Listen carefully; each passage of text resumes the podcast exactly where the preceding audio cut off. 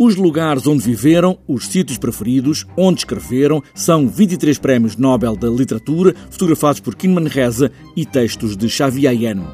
O diretor da Fundação Saramago, Sérgio Machado Letria, fala neste trabalho meticuloso, apresentado aqui em Portugal, para marcar os 20 anos do Nobel português Saramago. Este foi o trabalho de um jornalista espanhol e de um fotógrafo espanhol que visitaram 23 prémios Nobel de Literatura, precisamente, nos espaços onde eles vivem, nos espaços que eles tinham escolhido para viver.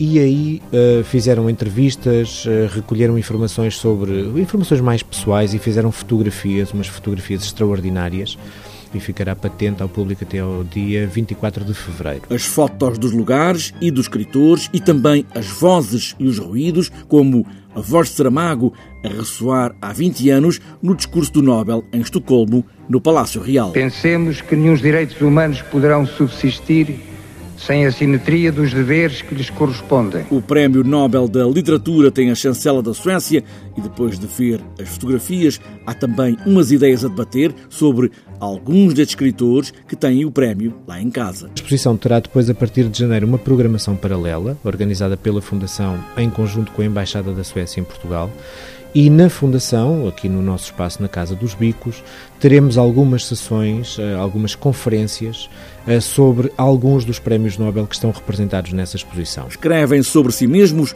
dos autores da exposição Silêncio e Memória, o silêncio pode conseguir ser extremamente conciso. É nesse silêncio que, ao contemplarmos a memória numa imagem, nos encontramos a nós mesmos.